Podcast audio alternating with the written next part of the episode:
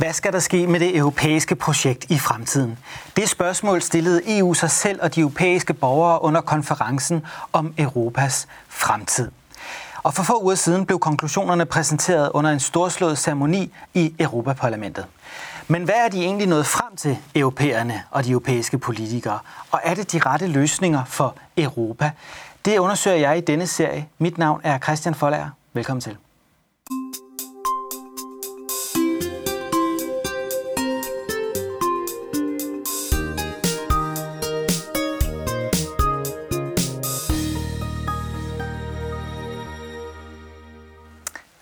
Og også velkommen til mine to gæster. Øh, Kim Stensdal, du er chef for kommunikation og viden hos Dansk IT.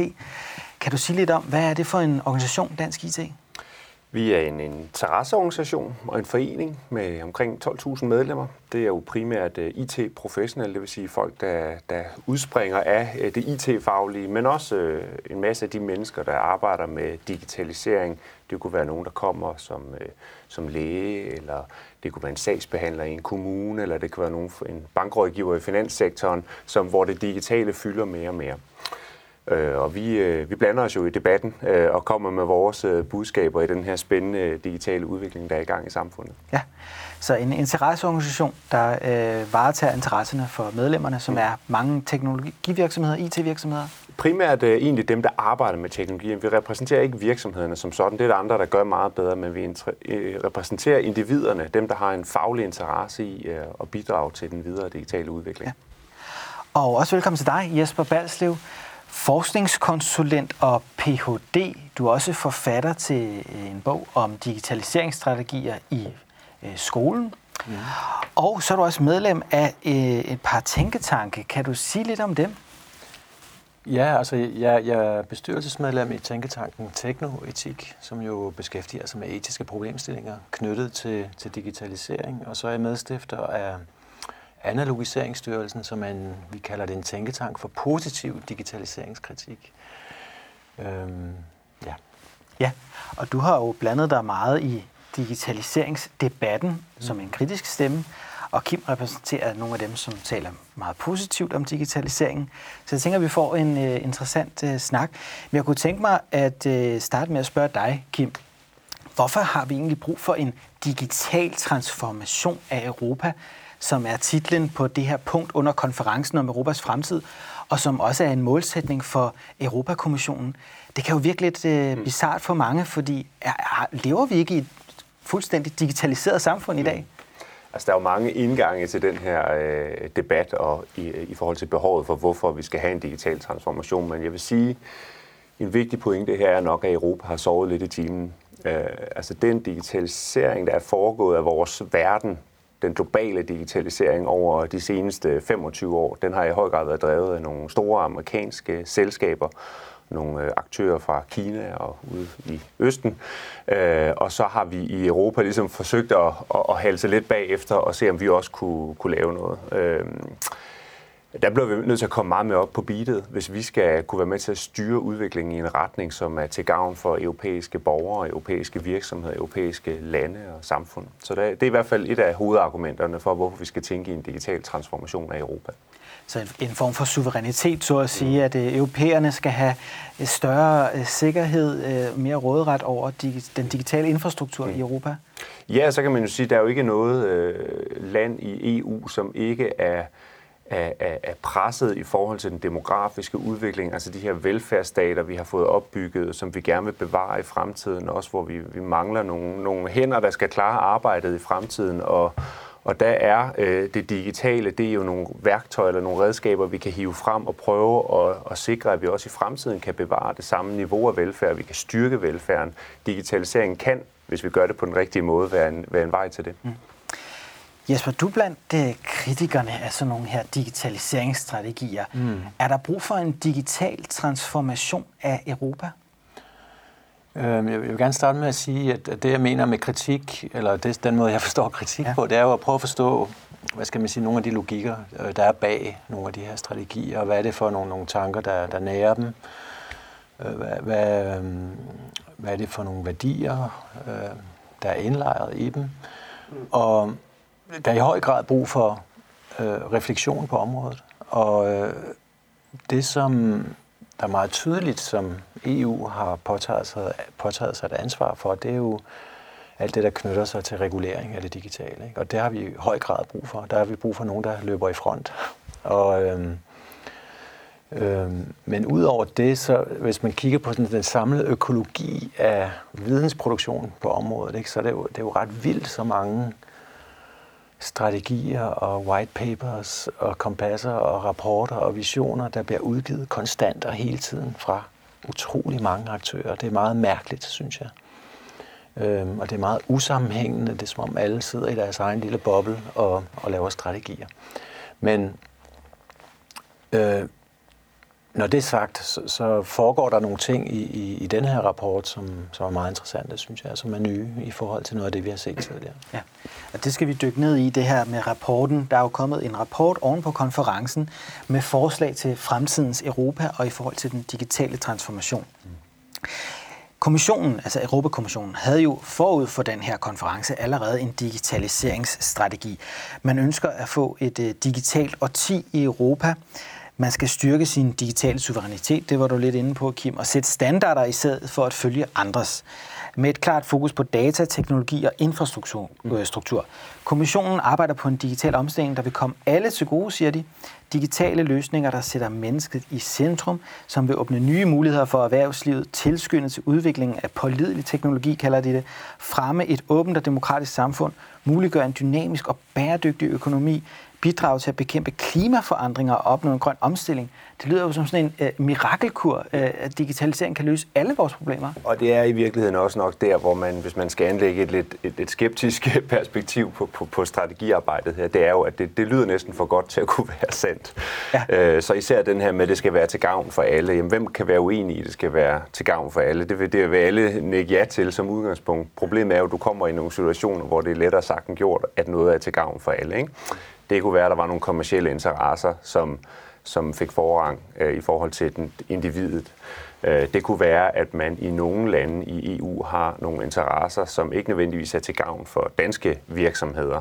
Øh, det kunne være mange ting i virkeligheden. Jeg tror, øh, Jesper nævnte ordet refleksion, og hvis jeg skulle pege på noget, som, som er, bør være centralt i en transformation, så er det netop refleksionen, fordi det er gået så ufattelig stærkt i de seneste årtier med digitaliseringen, og langt hen ad vejen, der blev det drevet af noget eufori omkring, se nu de her nye smarte teknologier, hold da op, hvor kan de gøre mange ting, hold da op, hvor, hvor er det fikst og effektivt, øh, og vi kan spare nogle penge øh, rundt omkring i den offentlige sektor og så videre, vi kan give selvbetjening til borgerne, alle de her ting, som vi har mærket som borgere i det danske samfund og i EU, men undervejs så glemte man måske lidt lige at træde skridt tilbage og så tænke, hvad er det egentlig? Altså, hvorfor er det, vi digitaliserer?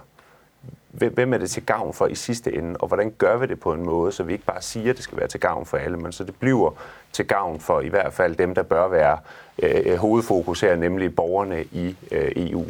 Er det en opgave for EU mm. det hele taget? Altså digitalisering, ja, det, er det en opgave for EU? Det er det, og man må bare sige, at nationalstaterne er jo et stykke hen ad vejen spillet lidt for lidt i forhold til digitalisering, fordi det kører jo uden hensyn til grænser. Altså, det er jo ikke, når vi sætter os ned for en computer og går ind og bruger Google, eller, eller hooker op på en eller anden cloud-tjeneste som virksomheder, fordi vi skal have et økonomisystem op og køre i skyen, eller hvad det nu kunne være, så, så tager de her bits and bytes, der flyder rundt i det store øh, globale øh, internet, de tager jo ikke hensyn til, om man kommer fra Danmark eller andre steder.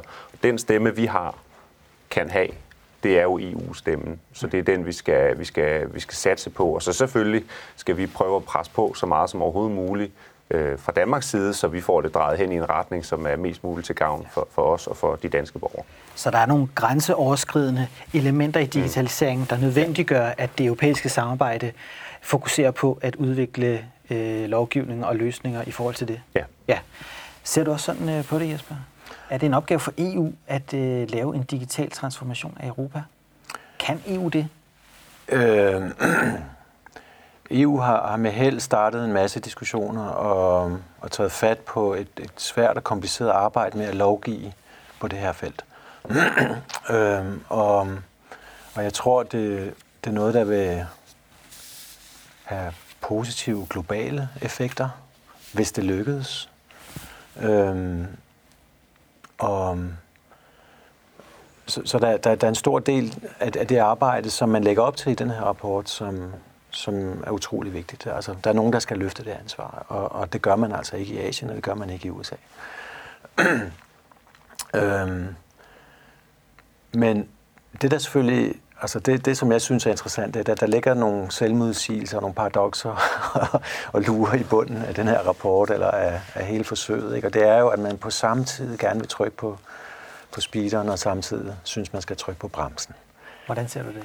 Ja, det ser jeg, at det er også noget, der, der er meget tydeligt i, altså nationalt i Danmark, ikke? Altså, at der, der er sådan en inklusions diskurs, som er helt utrolig stærk, og som legitimerer vanvittigt mange, øh, både rationelle og irrationelle investeringer i det digitale, som handler om, at vi skal alle sammen ombord i det digitale samfund, vi skal alle sammen løftes over i den nye virkelighed, øh, vi skal have wifi i randområderne, osv., osv., osv. Øh, vi skal have 5G, øh, hvad hedder det, 5G for master op overalt, og vi skal have Internet of Things og smarte byer osv. Øh, samtidig så skal der være borgerlige rettigheder til at melde sig ud af det digitale. Altså er der antydninger af her.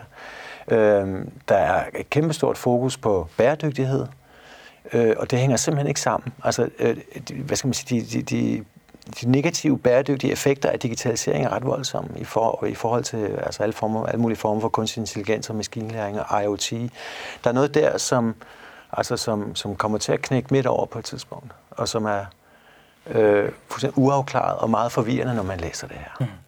Øh, men, men jeg synes, at øh, det, det er modigt at præsentere noget, som har den spænding i sig, fordi det er noget, vi skal løse. Øh, ja.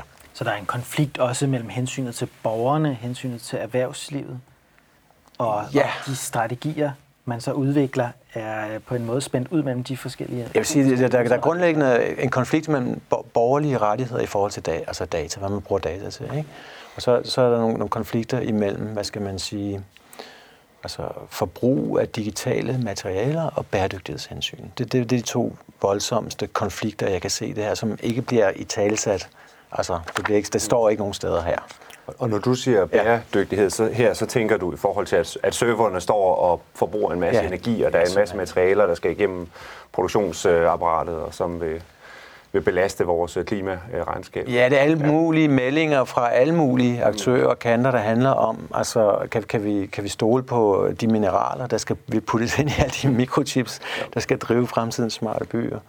Øh, det er datacentrene, det er, øh, altså, Djøf, ud, Djøfs Tech-kommission udgav sidste år en rapport om det her, det, og det er altså ret voldsomt øh, øh, energiforbrug, vi knytter til internettet. Det, det, det er lidt usynligt i baggrunden, men, men konsekvenserne er meget voldsomme og meget reelle.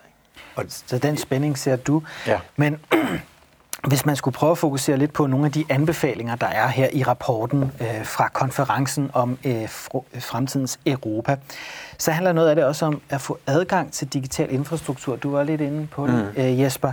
Alle skal have adgang til for eksempel øh, internettet. Mm. Det tænker man, at det har alle europæere vel i dag, har de ikke? Nej, det har de ikke nødvendigvis. Det er ikke ret øh, mange år siden, at vi, man i Danmark sagtens kunne, kunne bo i et område, hvor der var Øh, Øh, stort set intet internet, eller i hvert fald meget ringe internet, i forhold til at kunne bruge sådan, kan man sige, moderne bredbåndskrævende services. Øh, og hvis vi bevæger os ud i Europa, så skal man ikke øh, længere end lidt syd for grænsen, for at man oplever en helt anden digital virkelighed, end den vi kender til øh, i, i Danmark, i forhold til ikke kun bredbånd, men også i det hele taget, om det digitale er noget, man er fortrolig med som borger, og man har adgang til de øh, former for services, vi har lært at kende i Danmark i form af, af, af NemID og MitID og de digitale poster, hvad vi har, som er sådan grundfundamenterne i, i, i den offentlige digitalisering. Øhm, nu taler Jesper om bæredygtighed. For mig kan man godt definere bæredygtighed lidt bredere end bare det, der handler om, om klima og miljø, fordi jeg er sådan set enig i de betragtninger, du lægger der. Men bæredygtighed for mig er jo også demokratisk bæredygtighed. Det er jo også, at man sikrer, at der ikke er er, er, er lande i Europa, der bliver hægtet af en udvikling øh, og bliver øh, kørt øh, bagud af dansen, men at vi har mulighed for at have flest muligt med i en, en demokratisk debat og en, øh, en demokratisk deltagelse, kan man sige. Og det handler også om digitalisering. Øh, for, øh, For hvis man kan gøre øh, ting i et land, og man ikke kan gøre det i et andet land, så vil der være to forskellige virkeligheder. Øh, og, og vi ved bare af erfaring, at de lande, hvor udviklingen, altså den, den, den udvikling af vores samfund, og måden vi lever på, måden vi driver virksomheden på, der hvor det, det går fremad, der bliver man mere konkurrencedygtig, det vil sige, at man får en bedre og stærkere økonomi og stærkere virksomheder, og det vil andre omvendt komme til at lide under, hvis de ikke, øh, hvis de ikke formår at følge med den udvikling. Så bæredygtighed for mig er også, at vi får flest muligt med på den udvikling, som er i gang og som vil fortsætte de næste mange år, uanset hvad man i øvrigt måtte have af helt øh, regulære bekymringer og betragtninger omkring bagsiden af medaljen. For det, ja. selvfølgelig er der masser af bagsiden af medaljen her, øh, det er klart. Det anerkender du. Altså, der ja, er et stort der, der er jo, Vi kan skrive en bog om øh, de problemer, der er forbundet med digitalisering. Det ændrer bare ikke på det faktum, at digitalisering er her. Den har været her i hele vores levetid, bare i, i den er accelereret der ud af, og det vil også fortsætte i de kommende årtier. Så det er vi nødt til at forholde os til, og selvfølgelig øh, styre det i den retning, som er mest muligt til gavn for os. Men du anser det for positivt, at man fra europæisk side nu vil garantere alle europæer nogle fælles minimumsrettigheder, så at sige, i forhold til digitalisering. Ja, det synes jeg faktisk giver, altså, giver rigtig internet, god mening, fordi at øh, digitaliseringen fylder så meget i vores liv i det hele taget, så, så det er, at du har svært ved at deltage i demokratiet og deltage i den måde, som verden fungerer på i dag, hvis du ikke engang har adgang til den basale infrastruktur i form af øh, eksempelvis øh, en bredbåndsforbindelse. Øh, Øh, så kan vi godt pege på, at den demokratiske debat på Facebook eller Twitter, eller hvad det nu kunne være, den er ikke altid lige... Øh, øh, øh, kan, sympatisk, kan man sige, men, men det ændrer jo ikke på, at det er på de platforme, der er meget af debatten foregår i dag. Det er de steder, at øh, politik udklækkes. Det er de steder, at folkestemningen øh, registreres af politikerne. Øh, så, så der er simpelthen nogle ting der, hvis vi ikke har alle med på den, øh, det udgangspunkt. Ja. Er det ikke en meget god pointe, Jesper, at alle europæere skal have adgang til internettet? Det er vel ikke øh, noget, man kan være imod, eller hvad? Øh, nej, det kan man ikke være have noget imod, men man kan have noget imod, hvor, hvor abstrakt det bliver sagt, ikke også? Øh, jeg var jo øh, jeg var eksaminator under corona øh, for øh, studerende i Danmark, øh, der sidder her i Storbyen, øh, og, og det var meget tydeligt, at der var alle mulige, øh, hvad skal man sige, asymmetrier i den teknologi, der var til rådighed for at kunne blive eksamineret, øh, Øh, som havde forskellige slagsider. Og så tænkte jeg på det tidspunkt, hvis Danmarks mest digitaliserede land, eller verdens mest digitaliserede land, har besvær med at og, hvad skal man sige, skabe den der fuldstændig øh, lige adgang. Øh, så, så er der ligesom to måder, vi kan gøre det på. Ikke? Altså, så, så skal vi, det vi burde gøre, det er måske købe øh, altså Chromebooks til alle vores studerende, sikre, at de har den bedst mulige øh, internetadgang, eller vi kunne lave nogle eksamensformer, der ikke var så afhængige af, af, af, altså state-of-the-art adgang. Og og det, det er fuldstændig vildt projekt at, at lave den digitale inklusion, hvis ikke man er specifik omkring, hvad man mener med det. Mm. Og der, der kan man sagtens tænke i, i, i mere kollektive former, altså i form af altså biblioteker eller forskellige måder at skabe den her adgang på. Sagen er, at når man siger det så abstrakt, så, så vil det altid, så er det altid markeds, hvad skal, hvad skal man sige, markedsnormen, øh, der definerer, eller der giver os politikere og også borgere et billede af, hvad man mener med det. Og det er et uendeligt projekt, som vi ikke har råd til. Der er simpelthen ikke ressourcer til det. Mm. Øh, og, og, og vi bliver nødt, nødt til at blive langt, langt dygtigere til at tænke kollektive former for digitalisering. Og, øh, og adgang, som ikke forudsætter, at vi alle sammen har råd til at købe en, en iPhone, en tablet og, og en PC. Så der er for stor forskel på borgernes muligheder for at være med. Der er nogle digitale klasseskæld, Altså, man sidder med forskellige udstyr. Det er ikke tænkeligt, at man kan være med, hvis man ikke har det bedste. Jamen, men, men øh, altså, i hvert fald fra det, fra det offentlige side kan vi ikke, er det ikke løsningen. Altså, det er simpelthen ikke materielt muligt at skabe de vilkår for alle. Nej. Øh, jeg synes godt, man kan, man kan tænke på et minimumsniveau af adgang og udvikle nogle tjenester på et, på et minimumsniveau. Ikke? Og det er jo lidt det, som, som mange synes er gået helt galt i Danmark. Ikke? Det er jo, at øh, hvad skal man sige, øh, med nem idé og midt idé og sådan noget, og, og afhængighed af smartphone, ikke? Som, som har skabt en situation, hvor, hvor sådan 17-22 procent af befolkningen er hægtet af. Altså, ja. og, og hvor, hvor bibliotekerne er blevet affolket, og der er nul service mm. der, og, og så videre. Ikke? Og man, altså, hvorfor ikke, hvor, hvorfor gør iPhone eller smartphone til altså indgangs, til, altså indgangsbilletten til det digitale samfund? Det er fuldstændig vanvittigt at man ikke har... Og til de offentlige myndigheder. Og til de offentlige myndigheder. Det, mm. det er meget mærkeligt, at man ikke tænker meget mere demokratiske former for digital inklusion, mm. mm. som, som ikke har den forudsætning.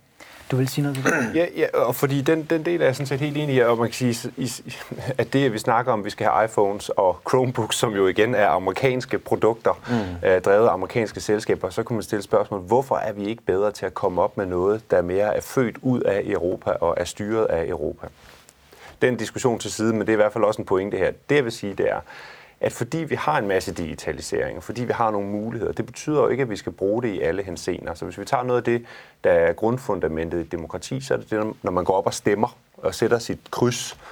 Øh, det kunne vi jo sådan set sagtens digitalisere i Danmark, øh, så man kunne sidde hjemme med sit MitID, og så kunne man afgive sin stemme til det næste folketingsvalg. Der har vi jo fra Dansk IT's side valgt at sige, vi mener faktisk ikke, at sådan en, en grund øh, en grund, øh, kan man sige, øh, handling i et demokratisk samfund, den skal digitaliseres. Den skal være analog, fordi det har en værdi, at vi går op alle danskere kan uden at sætte sig ind i, hvordan en eller anden app fungerer, eller uden at skulle have et MitID, gå op og sætte et kryds med en blyant. Vi kan endda se, at de naboerne og de andre fra lokalsamfundet, der står også deroppe, og vi kan møde nogle af de lokale valgtilforordnede, alle de her ting, som er en værdi i et demokrati. Så bare fordi vi har det digitale, og bare fordi vi har et fundament, vi kan bygge noget på, så betyder det ikke, at vi skal gøre det altid. Vi skal også tænke os om. Ja. Men, og, og så i forhold til det her med, med Chromebooks til eleverne i folkeskolen, det var bare, jeg kom til at tænke på igen, bæredygtighed og demokrati og det at kunne være en del af et samfund handler jo også meget om uddannelse. Og vi har faktisk med det digitale nogle rigtig gode muligheder for at kunne stille uddannelser til rådighed for nogle borgere i Europa, som normalt vil ikke bo i nærheden af videregående uddannelser, ungdomsuddannelser, eller hvad det nu kunne være, og som, som ville have været afskåret som udgangspunkt. Hvis vi gør det på den rigtige måde, så er der jo her en dør ind i en, en verden af uddannelse og viden for de borgere i Europa. Det synes jeg også er, et, er en gevinst det er også noget af det, der fylder i, i uh, konklusionerne her, og som også er en del af kommissionens planer. Altså digitalisering af flere områder, blandt andet også uddannelsesområdet, og mm. det er jo mm. noget af det, du har fokuseret på, Jesper. Man kan godt lave den vinkel, uh, som uh, du gør her, Kim. Det er en mulighed for folk i randområder og andre steder at uh, få en uddannelse, de ellers ikke vil have adgang til. Man kunne også omvendt sige, at det er en mulighed for øh, de europæiske lande til at spare nogle penge. Altså hvis du kan nedlægge klasselokaler og spare lærerne væk, og alle eleverne bare sidder på en, øh, en digital platform, så, ja. er, så er det faktisk en spareøvelse, der skal hjælpe os til at finansiere den her store ældrebyrde. Er der nogle øh, altså, kan man sige, skyggesider ved digitaliseringen på den måde?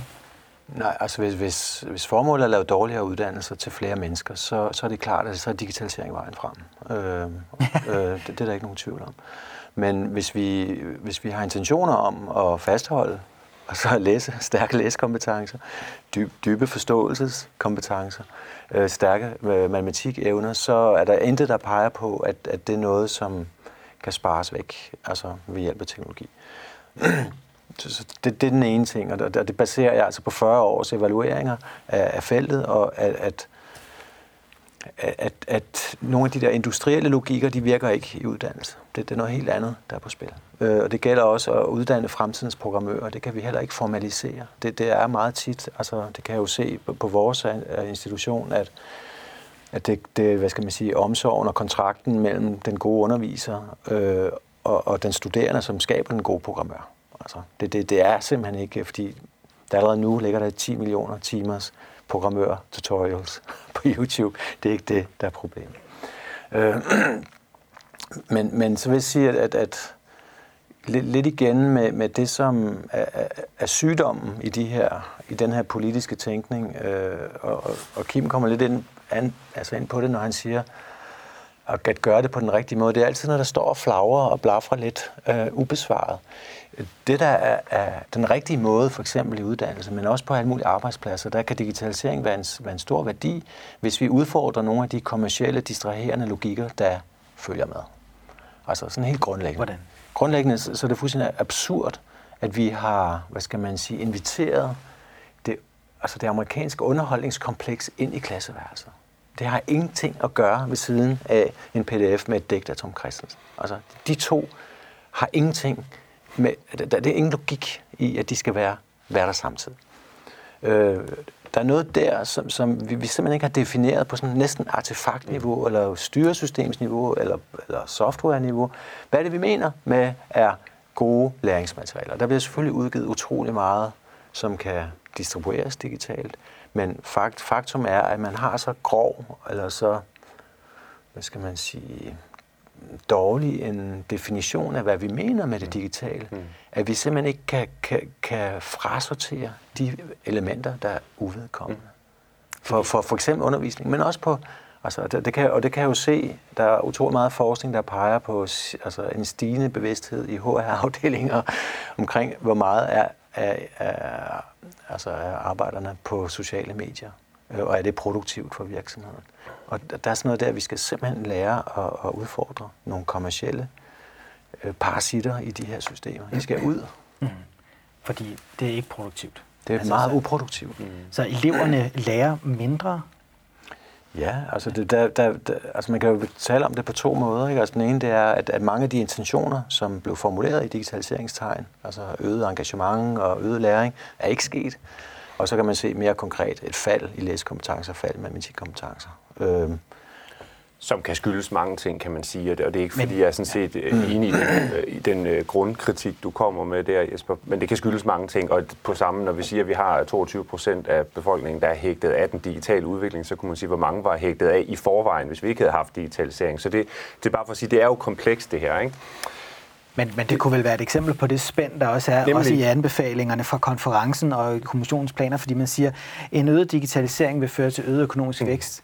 Men det vel ikke rigtig givet, hvis det så betyder, at for eksempel i skoleundervisningen, at niveauet falder. Nej, det vil vel føre til lavere vækst med tiden. Det er jo fordi, at selvom vi føler, at vi har kendt til digitalisering hele vores levetid, så hvis man ser det i en lidt større historisk sammenhæng, så er vi jo meget umodne i forhold til, hvordan vi anvender den digitalisering som samfund. Øh, det er ligesom, hvis man kigger tilbage på industrialiseringen i dag, så kan man også godt se, at det var jo helt håbløst, at når man nu fik de her maskiner og, og fabrikker, der kunne hjælpe ting med ting skete mere effektivt, hvorfor var det så folk, de skulle stå og knokle 18 timer i døgnet og kunne leve til de blev 40 år, fordi så var de øh, slidt ned. Man skulle have brugt det til at frigive noget, noget tid og noget glæde øh, for menneskene. Ikke? Og på samme måde kan man sige nu, hvorfor er det, at når vi har mulighed for at udstyre eleverne i klassen med nogle øh, digitale øh, devices i form af Chromebooks eller iPads, og vi vil gerne have nogle europæiske, men det er nu engang de løsninger, vi har i dag. Hvorfor er det så, man ender ud med at bruge det til sådan en form for passiv læring, hvor øh, man forsøger at dække nogle huller i øh, lærerteamet på skolen, og den her udfordring med, at man ikke kan skaffe øh, øh, andet end vikar i lange perioder, så udstyrer man i stedet for eleverne med en iPad, hvor de kan sidde og klikke på matematikfæsser. Ikke? Det, det bliver sådan en sovepude, i stedet for at man skal jo bruge de dele af det digitale, som kan bruges til noget, eksempelvis at man har noget adaptiv læring, som gør, at man kan tage udgangspunkt i den enkelte elev, men det må selvfølgelig ikke betyde, at øh, lærerteamet så øh, øh, sidder op på lærerværelset og drikker kaffe. Det tror jeg nu ikke, det gør. Jeg tror sådan set, de har travlt i forvejen. Men, men det er det, jeg som datter øh, til far til en datter i, øh, folkeskolen lidt oplever, det er, at man har brugt det lidt som en sovepude. Mm. Måske også fra kommunens side, ikke? fordi nu havde man jo kørt de her devices ud, og så kan man godt sige, at vi har haft matematikundervisning i dag. Men som Jesper siger, så, så, så, så hører det ikke nødvendigvis hjemme i samme kontekst som nogle grundlæggende øh, læring omkring Pythagoras. Øh, den, den skal klares face to face, men nogle konkrete øvelser kan godt klares øh, sammen med en computer. Ikke? Meget af det, som øh, anbefalingen handler om, det er jo også sådan noget som at beskytte borgernes rettigheder, som du er inde på, Jesper. Men samtidig så er der jo planer om en øh, meget altså, omfattende digitalisering af Europa. Kommissionen øh, ønsker 100% øh, online af alle offentlige tjenester skal være tilgængelige online. Øh, e-sundhed, altså 100% af alle borgere skal have adgang til patientjournaler online. I forhold til digital identitet, så er målet så kun, at 80% af borgerne skal bruge digital ID i hele Europa. Altså alle europæer. Men samtidig så må man altså ikke blive overvåget. Men det, det er vel igen øh, også lidt en ja, mærkelig dobbelthed, fordi hvis du har alle de data, så vil vel en eller anden sted også blive overvåget. Ja, det er, ja, og som sagt, det er sådan lidt skizofren øh, ja. tænkning, der foregår. Jeg hæftede mig meget ved en lille øh, sætning, jeg kan ikke huske, hvilket, om det var nummer 33 eller 34, men det var, at øh, når det handler om sådan essential services, altså, øh, så skal man altid have ret til den analoge øh, mm. kontakt, altså et-til-et-kontakten. Ikke? Og, og man kan sige, at, at, at, at øh, et samfund, hvor vi både har øh, det, som digitalisering kan tilbyde, og øh, det, den analoge, øh, hvad skal man sige, øh, tilbagefaldsposition, eller trapperne, selvom vi har elevatorer, øh, det, det, det er jo meget øh, fint. Men igen, det, det er svært at, at, at forestille sig. Øh, Hvorfor? Ja,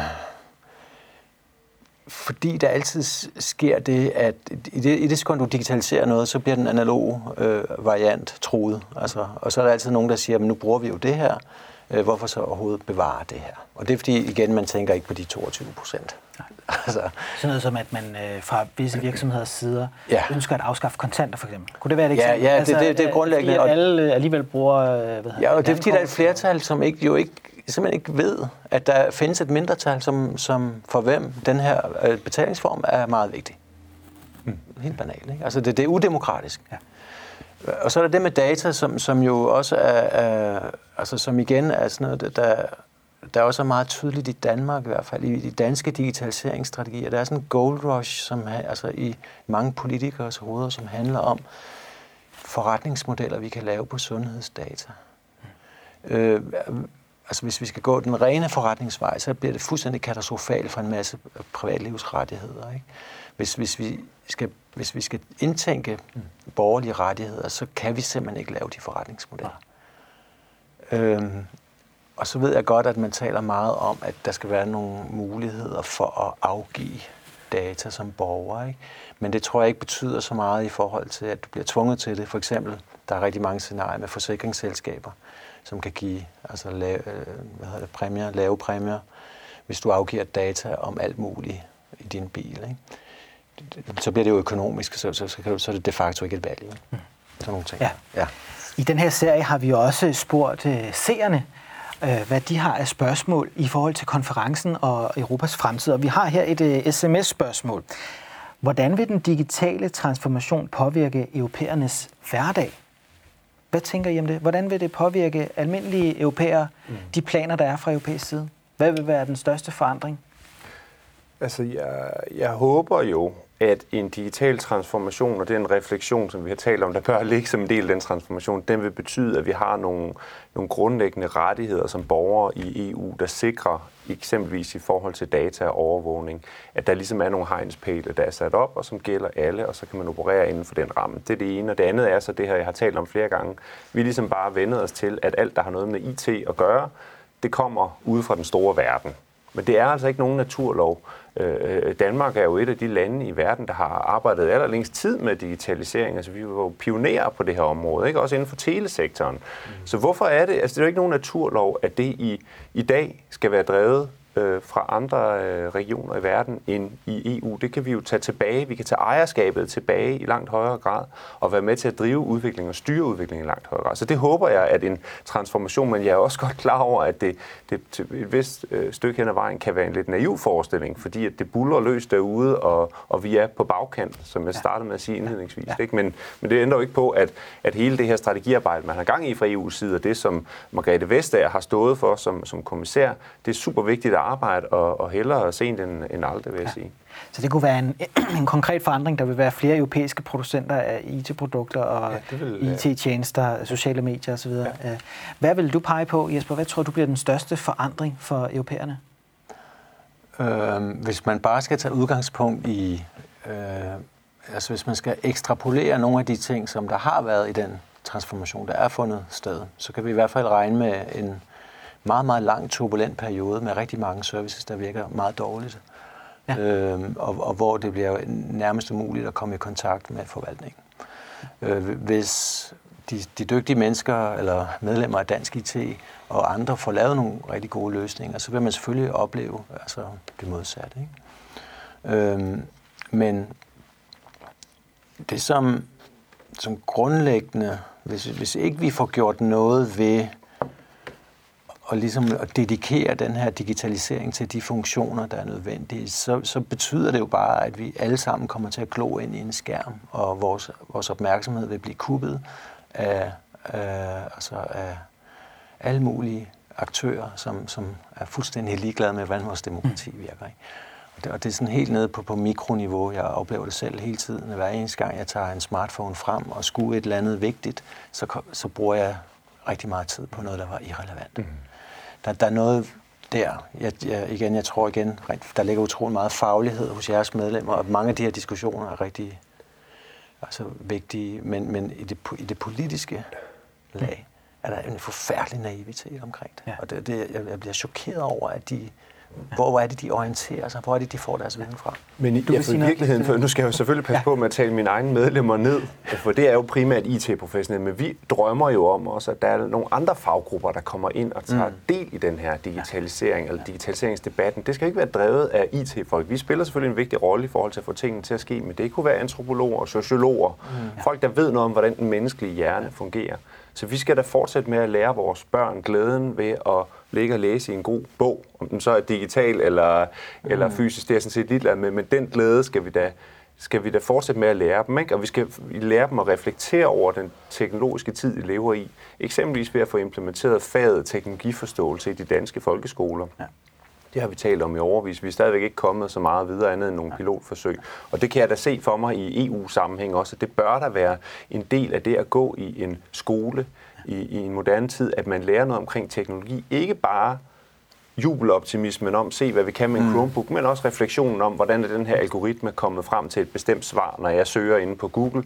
Hvorfor er det, at Facebook hele tiden pinger mig med det ene og det andet og det tredje? Hvordan er det, smartphonen er bygget mm. op som, som et system, der er drevet af kommersielle interesser? Alle de her ting. Lad os lade det være opfordringen herfra, at der kommer flere faggrupper med i Europas digitale årti til at præge den digitale transformation. Så må vi se, hvordan den påvirker øh, europæernes hverdag. Jeg vil sige tak, fordi I kom i dag. Tak til dig, Kim, og tak til dig, Jesper. Og tak til jer derude, der så med. Husk, at vi snart er tilbage her på kanalen med et nyt afsnit om Europas fremtid.